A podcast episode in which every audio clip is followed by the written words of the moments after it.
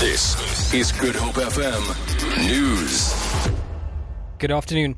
Opposition parties are to meet next week, Tuesday, to discuss the way forward in protests against President Jacob Zuma's leadership. President Zuma addressed the nation last night following the Constitutional Court judgment that ruled that he failed to uphold, protect and defend the Constitution. He apologized to the nation for his handling of the public protector's remedial action on the non-security upgrades at his private Nkandla home.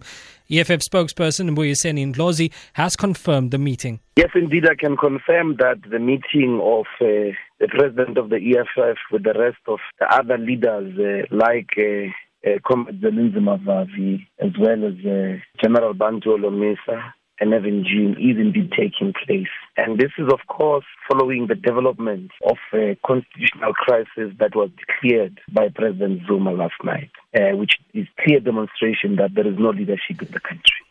The Rural Agriculture Allied Workers Union has labelled as criminal the failure of farm owners to comply with the minimum wage legislation for the sector.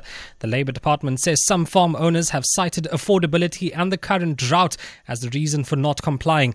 The implementation of the 2016 minimum wage for the farming sector came into effect last month. It orders farm owners to pay their workers 2,000 rand per month.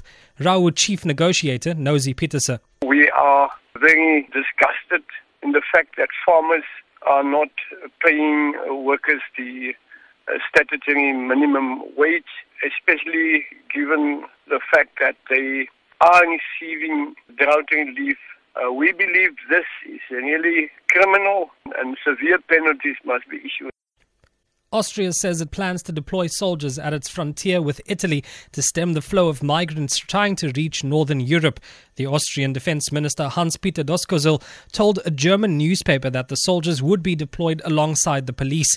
The BBC's Bethany Bell reports. Mr Doskozil said massive controls would be introduced at the Brenner Pass between Austria and Italy. He said soldiers would support the police there, as they do at other Austrian border crossings.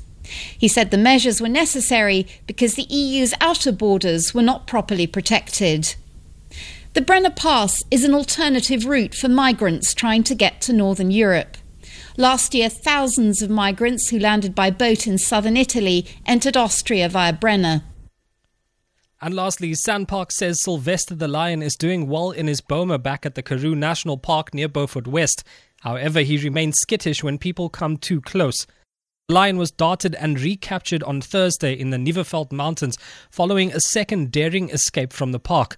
SANParks spokesperson Wanda Mkuchulwa says Sylvester has already eaten half the gemsbok given to him when he arrived at the boma. She says a final decision on his future has not yet been taken.